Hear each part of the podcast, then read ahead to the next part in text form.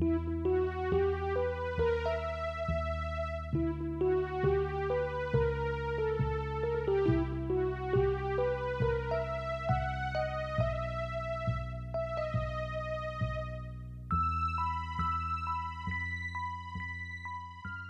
following is a fan made chapter reading of the web serial Pale by J.C. McCrae. The original text can be found at palewebserial.wordpress.com. If you'd like to donate to the author, please visit patreon.com slash wildbow.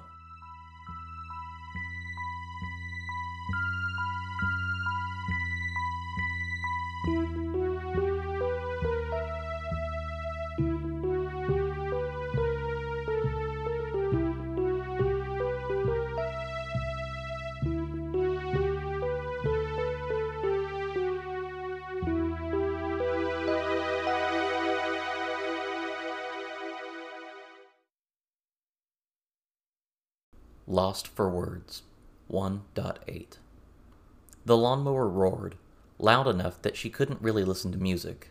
She pushed, working it over the part of the lawn where there had once been a tree. The stump had rotted away, but there was still a hump where it had been. As the mower's wheel rolled over it, the blades bit into the dirt, spitting it out the vent at the side. The handle was broken and didn't lower all the way, so it came up to Verona's neck rather than her chest. She had to lift and wrestle to get it past the tricky bit, which was a lot of wrestling when the mower weighed 70 pounds and she weighed 82. Heads down, arms up, using the full strength of her arms, midsection, and legs to force the wheel up. It rolled down that slight slope, the cord pulled, and the extension cord unplugged from the mower. She was glad she was already using the sight because she would have sworn something was messing with her at this point. Pulling off her sweater, Wearing a sleeveless black tee beneath, she stalked her way over the lawn, which looked like spiders had gotten to it, matting it down in cobwebs around the corner to where the extension cord had gotten caught at the short stone wall that bounded the garden, and tugged on the cord, pulling it over the wall instead of against it. The sight at least kept things interesting. Most things were beneath a layer. She was still working on what it meant, but for the time being, it was a really cool filter to cast over the world, like Everything from the trees to her house to the garden were snakes that had shed their skin but not yet wriggled free of it. The garden was moist, and that moisture had frozen over, a foggy, icy film that made it like a pool of darkness just barely clouded over. In that darkness, she could make out a thing that was like a rabbit, flayed, face pressed against the film of ice. She bent down as she walked past it, reaching for it to tap the ice. It pulled away, leaving only the moist dirt, so dark it could have been a hole. Avery and Lucy had confirmed that they had the same issue. It was hard to interact with most things that they saw with the sight because it tended to go more normal as they got closer to it. She plugged the end of the extension cord back into the mower and then pulled back on the part of the handle that started it up again. Each patch of grass had to be gone over twice forward, then back. Three steps forward, two steps back. There were patches and points in time when it seemed like the grass wouldn't cut at all, even with the two passes of the mower. Twice there were branches that had fallen from the neighbor's tree that she had to pick up, each branch wreathed in a pale, loose bark that broke off ends red and ragged. Two more times she just ran over branches, letting the blades chew them up. She fantasized about using the mower to cut a giant circle into the lawn. Inside that circle, she could mow a triangle and then underline it. Could she feed a giant fire rune with the power from the extension cord? Did that work? She supposed that at that point there wasn't much difference between that and cutting the end of the extension cord and using the frayed wire to start a fire. But if she did the rune, wouldn't there be a giant plume of flame? She would love a giant plume of fire right about now. Her sight revealed the bugs and small rodents that fled from the noise and the chaos of the stupid friggin' mower. You don't need to run, little guys. This monster's slow. Three steps forward, two steps back. Across the street and halfway down the block, she could see Wallace from her class out on the driveway with his parents. It looked like he was bringing in groceries. She tried not to look like she was looking at him, and tried not to look super lame while she struggled with the mower. She'd only just brought it from one corner of the lawn to the other. One row out of. She tried to estimate. Sixteen? She turned it around, and as she did, the extension cord was pulled back because it was connected to the handle. It draped itself nicely at the edge of the unmowed grass she had been intending to cut. Verona stopped, grabbed the cord, and whipped it to get it to redrape itself along the dark, spiderwebby lawn, replugged it in because the pulling had unplugged it again, and took a second to try and knot the extension cord around the handle so it would stop pulling out of the shorter cord with the socket embedded in it. She hoped Wallace wouldn't wave or call out to her or anything. At a distance, he was a smudge with a near white hair, dark jacket, and dark pants. He'd see a smudge with sweat and grime probably visible at a distance, hair all messed up. He looked at her, but then he grabbed the bags from the back, sticking his arms through the bags so that he was carrying at least four plastic bags on each arm. She really hoped he wasn't trying to impress her. She really hoped he wasn't the guy who had given her a like on that stupid app. For that matter, she hoped Jeremy wasn't either. She never should have voted for either, but now that she had, one of them had voted for her, and she knew she'd voted for them. And, uh, it wasn't that she didn't think they were okay looking. They were. When class had been slow and a teacher was droning on, spending 20 minutes badly explaining something that was spelled out very simply, clearly, and succinctly in the textbook, she'd let her mind wander, and sometimes it had wandered in the direction of the boys. Like, she kind of wished she could approach a boy and ask him, straight up, if they'd kiss her. No strings attached, so it meant nothing. When she imagined that, she sometimes thought of Jeremy or Wallace. Well, George too. If she had to pick a face she liked, she'd pick George, but a lot of girls liked George, and that meant hassle. And hassle was the opposite of the point. Killed the appeal a lot. She kept pushing the mower. Three steps forward, two steps back. There were parts of the lawn that animals had gotten to, where the wheels got trapped, which meant the pushing was hard. Wallace stepped back outside. Again, she hoped he wouldn't wave or do anything. She watched as he got more groceries while she pushed the mower, halfway through the second row of maybe 16 rows. The second trip was less bags, but they seemed heavier. Again, he carried them all in one go. Wallace's mom touched Wallace's head with a bit of tenderness as she passed him, then got a case of bottled water out of the back. His mom didn't carry much, but Verona knew she had some nerve problem and had a tough time with it. Wallace had mentioned in passing, and that stupid home ec thing that they'd had to do before school once, that he was worried that he'd get the same thing when he grew up. She hadn't known what to say, but Jeremy had said some reassuring things, and she'd been kind of impressed that he hadn't been stunned into silence like she had. That this dorky guy who'd gotten paint on Katie's clothes in grade one could actually be cool. That Wallace could sound like he cared about his mom, and talk about her like Lucy talked about her mom. She'd put Wallace into a mental bucket back in grade two or so. Back one time when he'd worn a short sleeved shirt under a sweater, and the bottom of the short sleeved shirt had stuck out like a dress. After that day in home ec, she'd had to adjust where they sat in her head. Which was part of why her head went to them when she thought about things like asking them about kissing. Or like if she approached him or Jeremy and offered to let him put his hand up her skirt in exchange for him taking off his pants and letting her examine poke at his bits a few times, and ask maybe 50 questions. She'd even worked up a script of bases to cover, ground rules, and the questions she'd ask if she could, like how there'd be no strings attached. But there would be. She could imagine they'd say yes because guys were curious too, right? They'd probably be decent because they weren't shitty people. If it was just that, then probably, with a chance they'd blab about it to their guy friends, maybe she'd even go forward with it just to fill in those blanks in her understanding about the other half of the human race, but no. No, there was no way that she could trust them to make it a one time thing, followed by them treating her exactly the same after. They'd want to go on dates, to go grab ice cream or something, or exchange things on Valentine's Day, or they'd want to sit and cuddle like Avery talked about wanting to do. She couldn't imagine many things more boring than that more obligations, more people nagging at her about things she should be doing, chocolates on certain days, anniversaries, and having to date every few days or feelings would be hurt. And for what? To build what? The literal only adults she'd ever kind of knew who weren't alone, divorced, abusive, unhappy, or widowed were Avery's parents, and she couldn't be positive that they weren't staying together because a divorce with five kids would be a nightmare. Wallace stepped outside again. She really hoped he wouldn't wave, that he wouldn't walk over and offer to help. That would be awkward. Nice and very like him, but awkward. He shut the back of the car. To Verona's sight, it shed a wave of skin with the impact. Then he went inside, closing the front door of the house after him. She felt weirdly disappointed that he hadn't come over. The stupid app had confused things, made things awkward, and had everyone thinking about things in the worst, most boring ways. It had hurt Lucy so badly. Verona knew that, and she had no idea what to say, like she'd had no idea what to say when Wallace had said that he might one day end up having to use a cane, or even sometimes a wheelchair, or he might go temporarily or permanently blind, or have seizures, because that was the sort of thing his mom faced. Lucy's hurt was different than that, but it was still real. Avery's hurt was closer to Wallace's, more of a dread. It sucked, and Verona didn't know what to say, and it was all because of that stupid app. That stupid.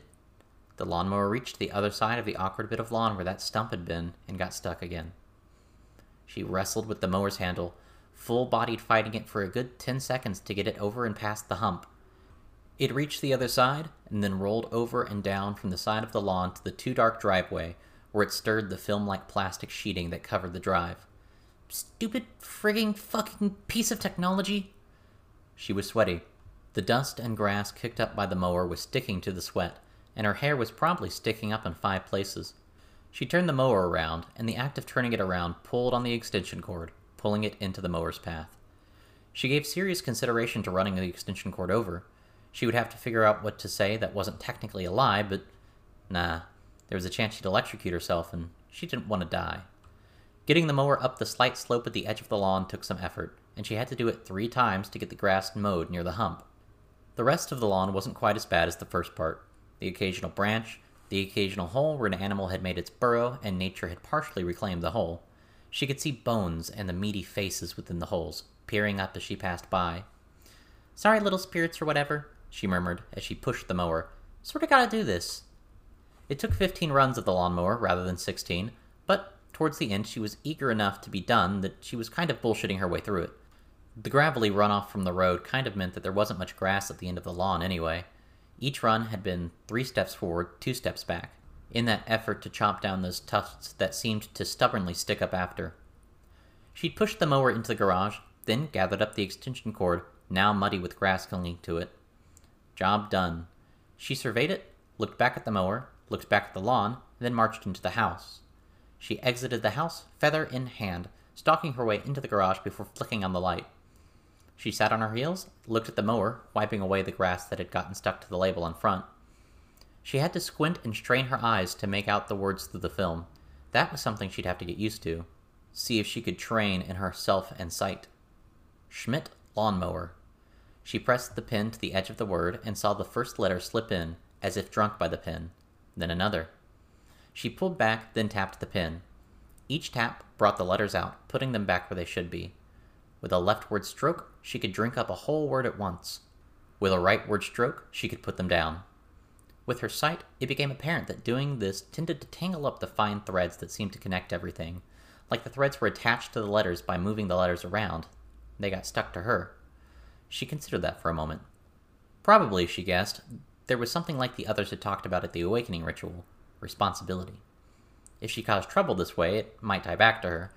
If she messed with practices, then she probably owned that mess. That was her best guess, anyway. She would have to experiment more, and in the pursuit of experimentation, Verona fiddled for a minute, the point of the feather pin scraping against the plastic. I'm to give you a name, she murmured, so this doesn't qualify as a lie. She stood up and stood back, arms folded, being careful not to touch her arm with the point of the quill there were still three letters in it, and she wasn't sure if it would get applied as a tattoo. Good. She pushed the lawnmower into the corner, newly christened Warmed Cow Shit, disposed of the three spare letters on the label for the weed whacker, and closed the garage up. If her dad asked, she'd say she changed the label to match the name she'd given it, which was true. More likely, he'd never look and it would eventually break down enough to go into the trash.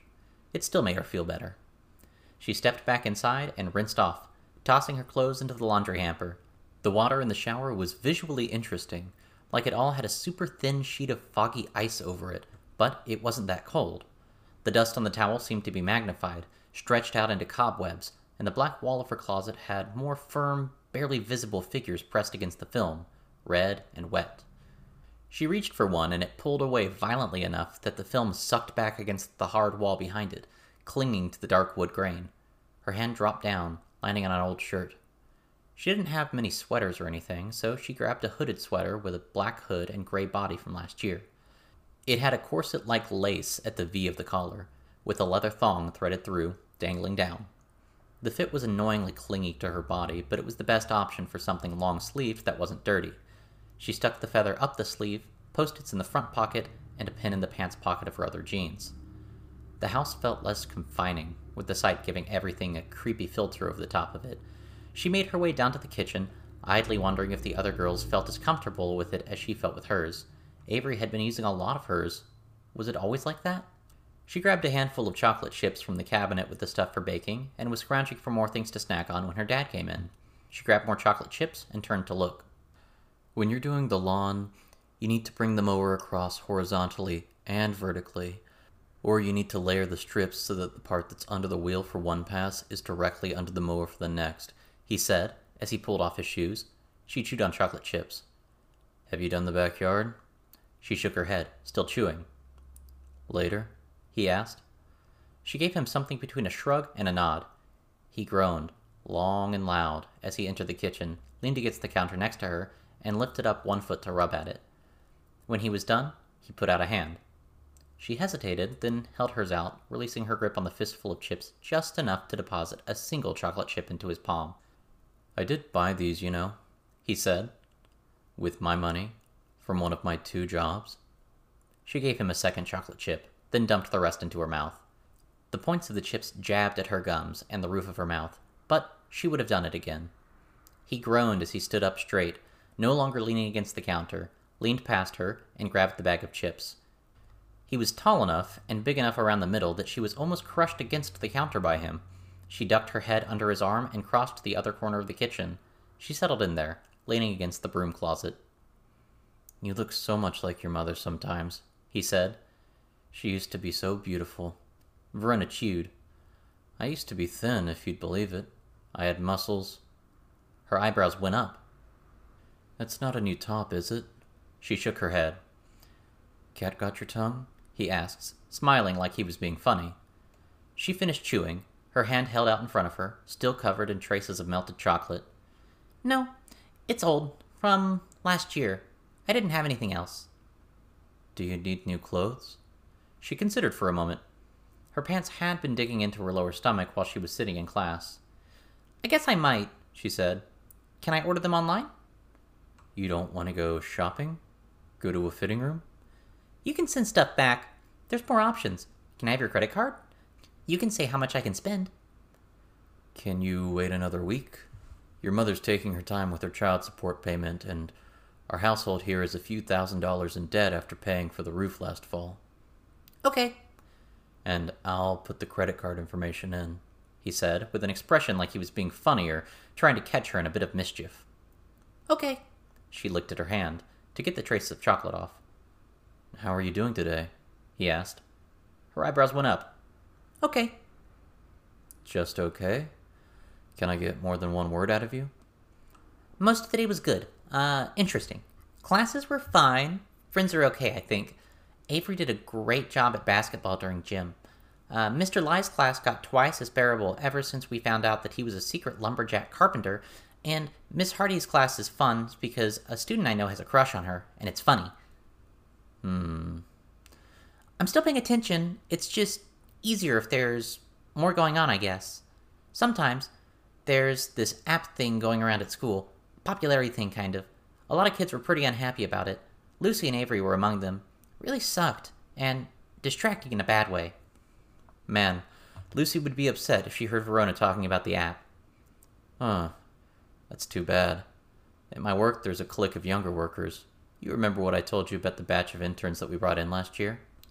I remember. Yep. Didn't matter that I brought the app up. They were brought on for full time positions, and they formed a bit of a clique within the office. Luke loves them. He says they bring energy to the office, but I really think they bring in bitterness.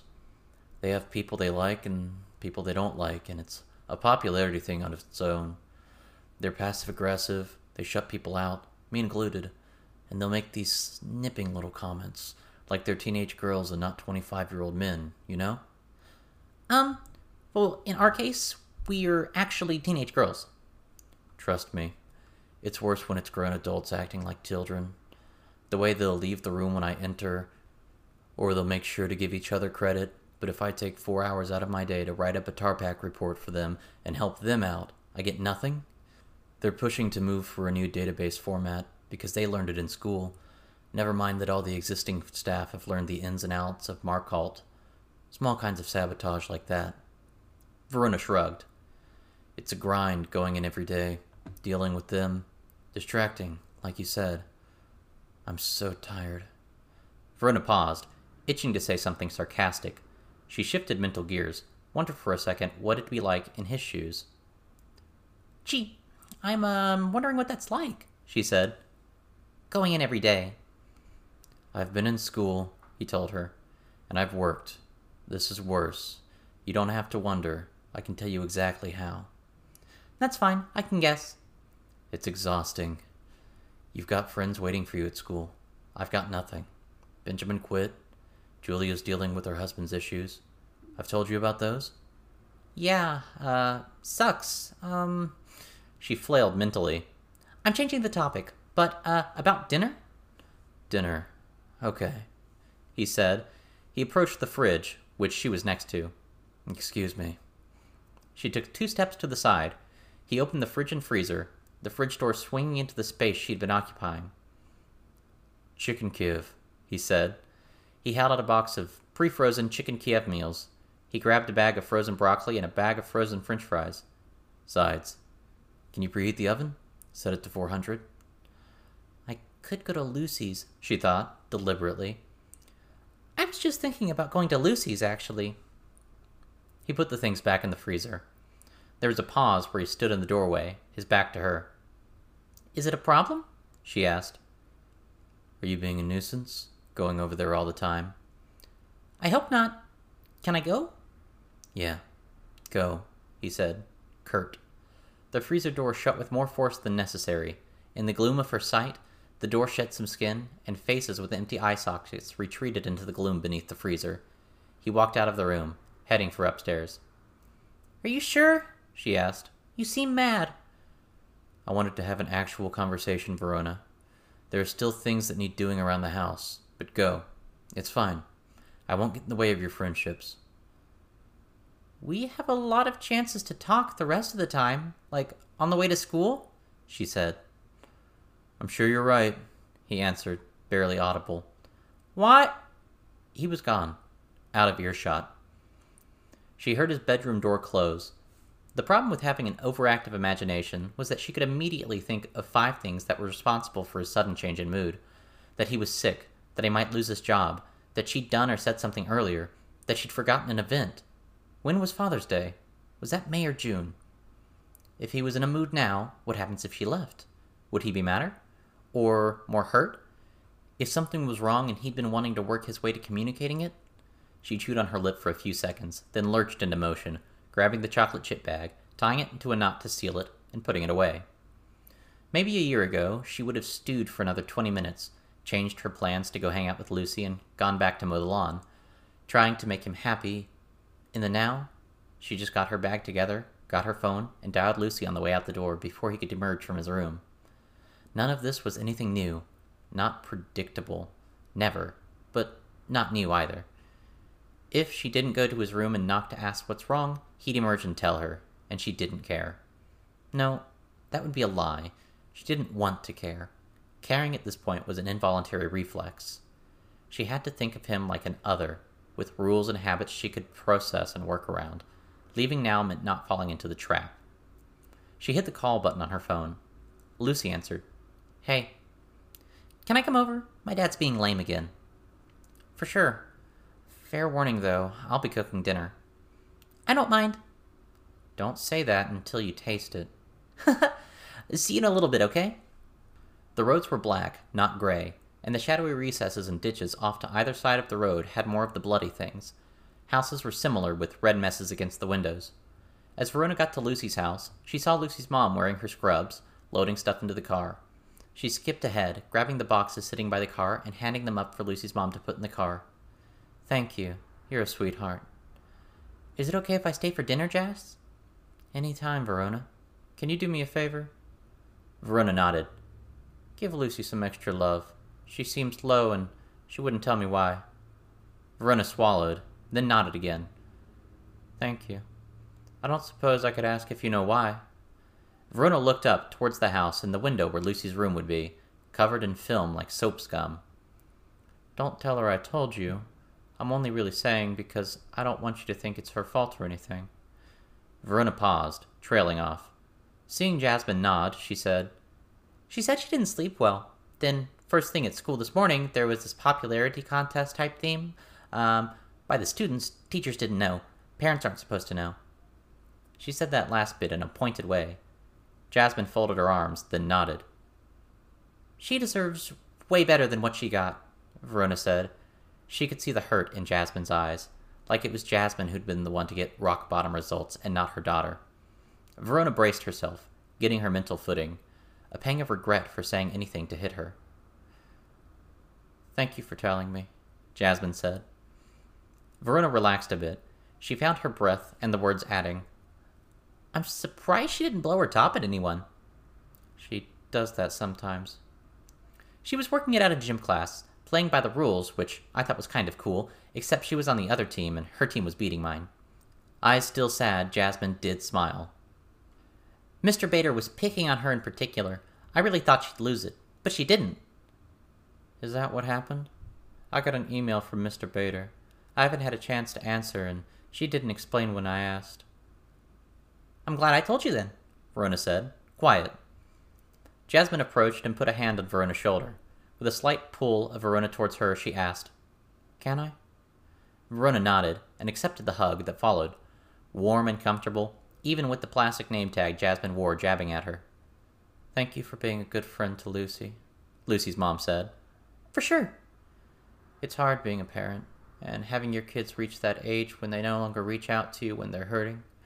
Booker was kind enough to wait till he was 15 or 16 before he did it. It breaks my heart that Lucy started doing it at 10. Yeah. I'm so glad she has you. Be kind to her. And if there's anything you need, with your dad or anything else. Thank you, Jasmine. Lucy's mom broke the hug. She brushed the side of Verona's face with her hand. Don't get into too much trouble. If we do get into trouble, I'll have her back. Good. And now I'm running late. Have fun, Verona said as she jogged over to the steps, with plants shrouded in something halfway between cobwebs and plastic wrap. She gave Lucy's mom a look over her shoulder and saw an eye roll. Yeah, work wasn't fun. But the practice stuff?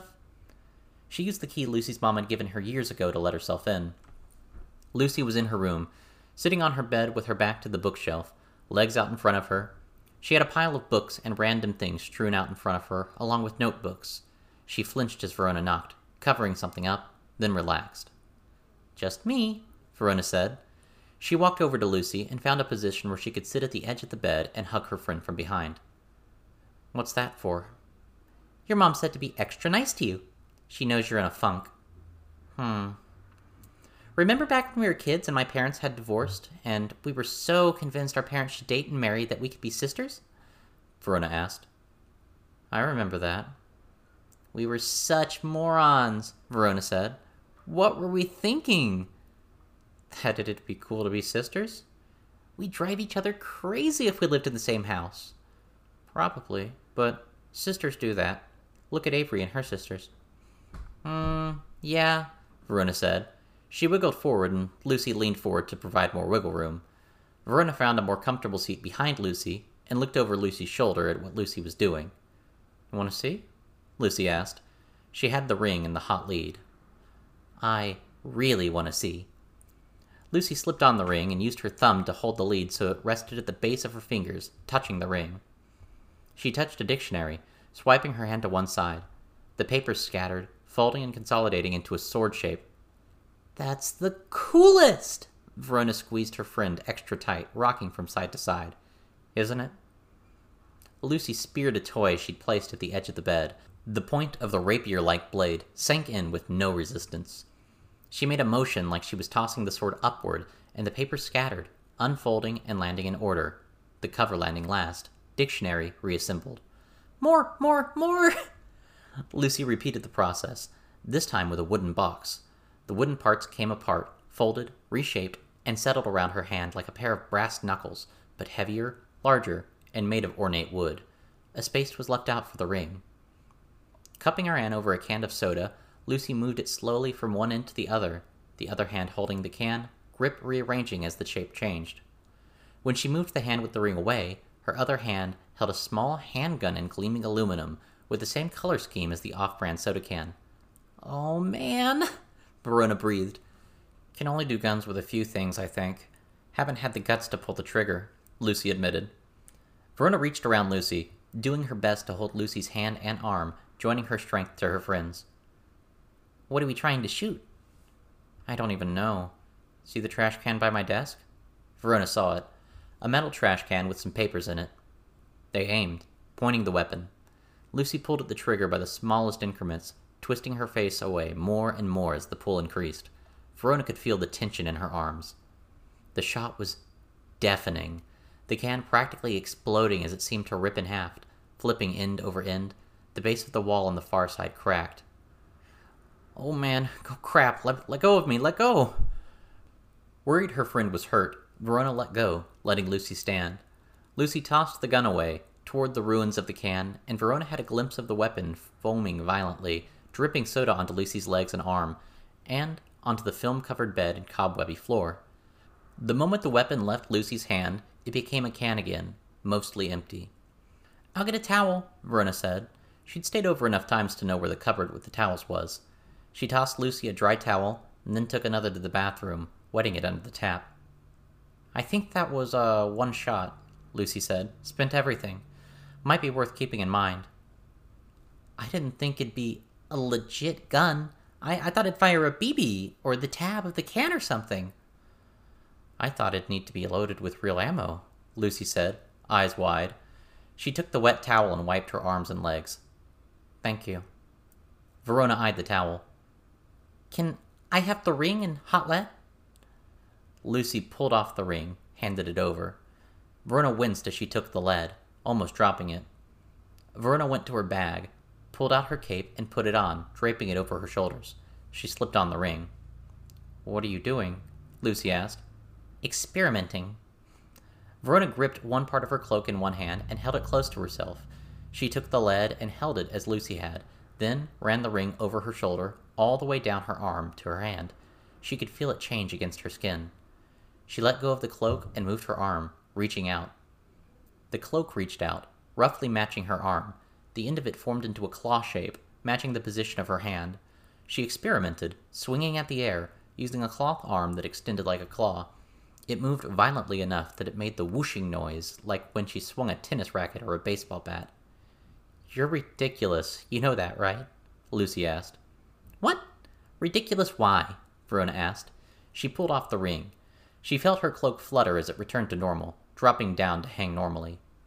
Never mind. The lead isn't as painful to hold as it was, I think, Verona noted. She moved it around her palm. It's cooling down as I use it more. It heated up again when I spent 30 minutes or so talking to my mom. I think it might have a capacity that recharges over time. We shouldn't waste it then. We'll need it for tomorrow night. Lucy nodded. There's other stuff we could prep, Verona said. Should we call Avery over? Would your mom mind? Nah, Lucy said. She picked up her phone, dialing. Verona found the metal box they'd been keeping the hot lead in, almost lost in the rumple of sheets on Lucy's bed. Avery, want to come over? We're experimenting and stuff. There was a pause. Verona perked her ears, trying to hear. When she couldn't, she drew close. She's sitting down to dinner. She doesn't think she can get away, Lucy said. Avery, Verona said. Put it on speakerphone. Why? Avery's voice came through. Please, come on! I'm the only one in my room right now. Then go to where your family is and then put it on speakerphone, Lucy said. Fine. There was rummaging, then footsteps. Entering the kitchen now. Avery, come over! Verona called out. We want you here! We miss you! You're so cool, Lucy added her voice to Verona's. It's just not as great without you here. We're doing such neat things! We really miss you! Such neat things. Lucy's gonna cook dinner, and I want you to help. It might be terrible, but you won't have to watch that awful singing show. We'll watch what you want to watch. Please, please come over. Succumb to the peer pressure. Guys, Avery said. Okay. There were voices in the background. Someone sounded like they were laughing. Is that a yes? You're coming over? Yes. Verona laughed, and Lucy whooped. Verona smiled, seeing her friend flushed and smiling. The burdens of the day alleviated. Verona let herself into the house. Time to face the music, she thought. I'm home. There was no response. They'd spent the evening experimenting with runes and the pen, which was, so far, proving to be more of a novelty than a practical tool. They'd had to stop when Lucy's mom had come back, at which point they'd watched a movie, the three of them on the couch with a blanket over them, Lucy's mom in the armchair. The movie had been Avery's choice. Verona locked the front door, shut off the porch light, and went upstairs. Dad? She walked to the end of the hall. Her sight colored everything, with film, with deeper darkness, with indecipherable fleshy bits pressing against the film that lined the inside of the air vent. She knocked on her dad's door. There was a sound from within. Dad? I'm tired, Verona, he said. It's late. Go to bed. Okay. Can you get yourself to school in the morning? Mrs. Ellingson might be able to pick me up. Why? You can't drive me? I had a hard time falling asleep. I was just falling asleep, and then you woke me up. I'm going to sleep in a bit. I have my part time job tomorrow night. All right, she said. I'm busy tomorrow night, too. She shut the door. She headed into her room, staying quiet, setting her bag down on her computer chair.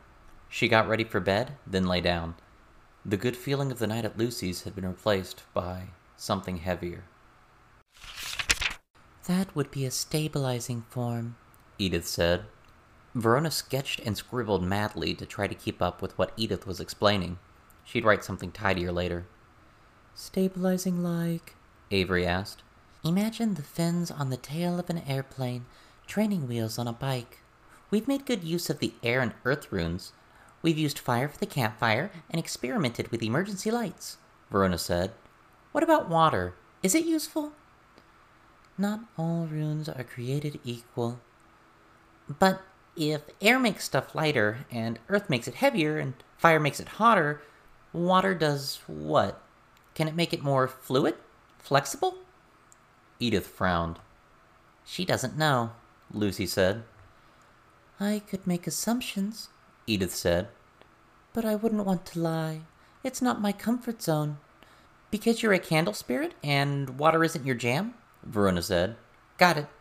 Sorry if that line of question was, uh, offensive. No, not offensive, Edith said. Avery turned around, showing Edith her shoe. Good enough. Can it be better? Probably, but for right now, you should try getting a feel for it. Avery nodded and kicked off her shoes before pulling up on the sneakers she'd written all over. She began to lace them up. Is there a rune for light or for darkness? Verona asked. I did a thing with a fire rune then. We went to John's house and it didn't work so well. I could show you darkness, Matthew said. He was barbecuing. They were in his and Edith's backyard. What did you do for the fire rune? Edith asked. Um, Verona said, looking between them. Go to Edith first, Matthew said. I want to know the runes and I want Edith's breakdown, Verona said, eyes wide. She looked between them, then picked up her notebook. Can you draw the runes for Matthew? I can. She handed him her notebook and pen, then went to Edith, pulling out her post its and pen. So prepared, Avery said. We have to be, Verona said. It's tonight. I was going to go home and grab stuff before it started. Me too, Verona admitted. But I like having stuff on me. I'm keeping the ring with me, Lucy said. Avery, all laced up, very carefully set her feet down. She stood, then dropped into a squat, her arms out to the side for balance. She tapped her heels together twice. Everyone present watched. Matthew paused his scribbling. Avery jumped, wind stirring and kicking up cobwebs and dust all around her feet. She cleared a good six feet, flailed her arms around momentarily, and then landed in a crouch. Ow, Avery said. Okay, the air rune doesn't soften landings much. And that's cool, though, Lucy said. You're not going to break your face open or snap your leg when you accidentally launch yourself? I hope not. Air spirits are playful and capricious, Edith said. They change temperaments easily. Giving them power helps mollify them, but be careful. All right, this is cool, though. Super cool, Verona said. Even with the ability to draw on the assembly of kin at others for power, you want to be careful with how often you use that. Save it for things that matter? Lucy asked. It might be better to use it for things that don't matter, Edith said. They're not above pranks, and you don't want to fall awkwardly at a key moment. Avery nodded, expression serious. Matthew had finished writing the runes. Verona took stock of it, then immediately copied one over her cloak. It just made sense to. Verona got some more notes from Edith, but as Edith went on in her explanations, she got further from the stuff that was practical for tonight. Um, this is really helpful, Verona said. I'm glad, Edith said. I really think there's no point in arming yourself against the choir. They're that strong? Lucy asked. You're better off standing back and watching. Do nothing except watch. If you're to do anything at all, you should understand it in full first. It's helpful still, Verona said. But I'm thinking if I'm going to swing by my place, I should do it sooner than later. If I time it right, my dad'll be at his part time job. Makes sense, Lucy said. I never thought you'd walk away from lessons in magic. Will rendezvous? Verona asked. Can we chat for a minute before you go? Lucy asked. Verona nodded. Lucy followed Verona around the exterior of Matthew's house, casting a look backwards towards Avery, who was experimenting with the shoes. When they were at the garage end of the driveway, Lucy stopped.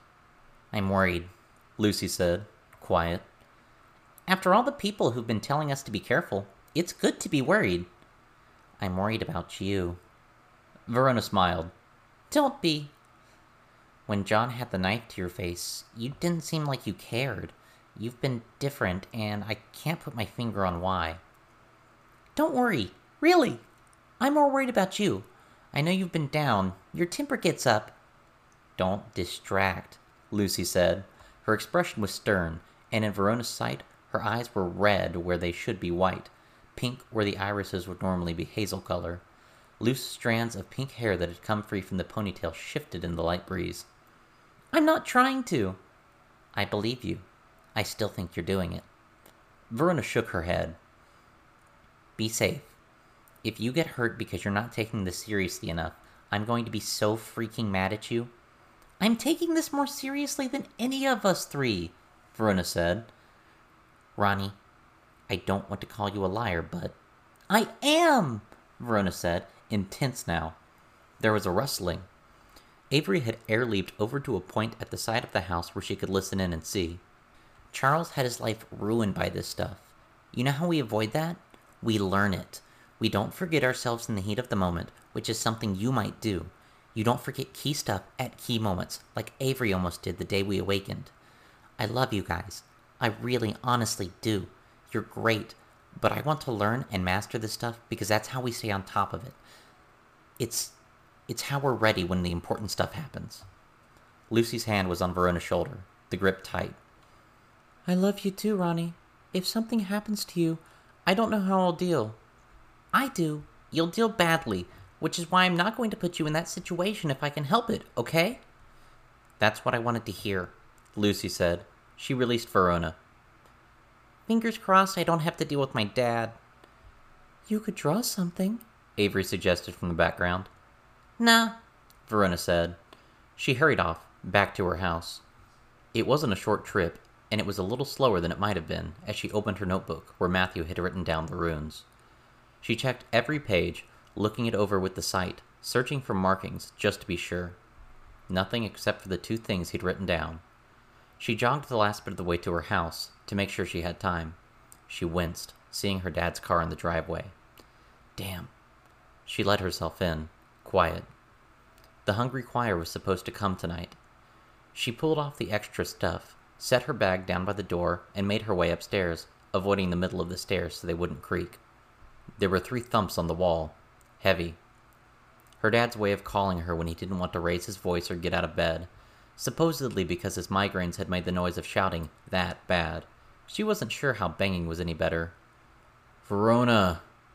Well, it seemed he didn't have a migraine. She opened the door. He was lying in bed, propped up by pillows. You didn't mow the lawn, her father said. Got busy, she said. I don't know what I'm supposed to do, Verona. I need you to pull your weight. I do stuff. You don't try, and that's the problem, he said. Over and over again, your teachers say you put in the barest possible effort to get a passing grade. You're not dumb, but you seem to put all of your brains to figuring out ways to get out of things or game the system or make life as hard as possible on people like me and your teachers who are just trying to equip you for the real world. She shrugged. It's just us, Verona. Your mother left. I've got work. I've got thirty-six thousands of dollars of debt just from the expenses of taking care of you in the house. She doesn't pay support when she should, so I work the extra hours, he said. Two jobs. She remained silent, my coworkers hate me. My boss resents me. I get home and I'm too tired to do anything, and then I have to fight you every step of the way. How many times have I asked you to do the lawn? A bunch? A lot, Verona. The dishes in the sink are empty. The laundry's piling up. You're wearing clothes you wore when you were 10 when you could just put a load on. I did put a load on. Don't argue. Please. I can't do it. I can't put up with it. I. In the light of his television, she could see the moisture in his eyes. The tears started flowing. I'm so alone, Verona. I'm trying so hard, and I have nothing to show for it. No friends, no wife. Your mother gave me an STD from someone she cheated on me with, and then left. I can't convey how alone I am. She remained silent, standing in the doorway. Her father sat there on his bed, sobbing. Do you want to leave? Move to Thunder Bay? he asked, his voice tremulous. She remained silent. Do you? Answer me! No. Because you don't seem to want to be here. You don't seem to act like you want me as a dad. If you left to go to your mom's right now, what do you think would happen? I, I don't know, she said. I offered her dual custody and she didn't take it. She asked for the holidays. You've said, Verona said, quiet. She hurt me so badly leaving like she did. She hurt us, he said. He hiccuped a sob. Verona stood there, watching her dad. She'd had a reason for not wanting to use the connection blocker. There was the risk of the rebound, and she'd known from her father's initial bout of silent treatment the day before that the rebound was already coming. This. this wasn't unusual. This was closer to normal than not. She turned to go. Do not walk out on me. Don't do what she did, he said. I don't know what to say. I want you to listen, he said. I have listened, she thought if I do all my chores, if I do everything, if I listen to you when you vent, we still do this two or three times a week. If I don't, it's more like five times, and I'd rather put up with this a couple more times a week and put off having to mow the lawn with the warmed cow shit. I want you to care. She wanted to care. But this had been a thing for a couple of years now, growing in intensity, if anything. She stood in the doorway and she couldn't bring herself to care anymore. The silent treatments, the whiplash of the mood changes sometimes, or the passive aggressive stuff, sometimes it got through. But this, this was something she was used to, to the point where she wondered if hardening her heart to an outpouring of emotion like this is what made someone a sociopath, because she cared that little. She just felt a bit of revulsion, seeing her father grab a tissue to wipe at his snotty nose. She stared at him, and after two or three minutes, he met her eyes. He might have seen that revulsion before she cleared it off her face. Go, he said. Leave me then. She turned and left. She had permission. She went to her room, getting the rest of her stuff, including a change of clothes, to something more uniformly dark. At her desk, she ripped off a piece of paper. On that paper, she wrote some stuff down, because tonight was the Hungry Choir. And despite promises to Lucy, there was a chance something might happen to her. With everything gathered up, she opened her front door. Miss, she said. She closed the door behind her and jogged down the stairs. Miss! She walked to the end of the driveway. If she listened, really listened, could she hear the singing? It was there, but she couldn't place it. Miss! I'm here. Thanks, she said, not looking for Miss or trying to spot the partially hidden woman before she started walking. Sorry, I can't remember if you said to call only if we needed you, but I had a question. I'm at your disposal. The day you told us about the practice, Verona said, talked about the awakening. Do you remember that? I do, very clearly. You said there were risks. Stuff that could happen if we did it wrong? That we could die? Or worse? That remains true. Miss said. The woman walked beside Verona, at an angle where she could barely see her. There were no obstructing objects except Verona's own hair. You said that if we push too hard or cross certain lines, we might lose our humanity? Yes. And that's sort of what happened with Avery. Her eyes getting stuck? In a way. Verona looked out over Kennet. The singing was growing in intensity. I heard that and I knew.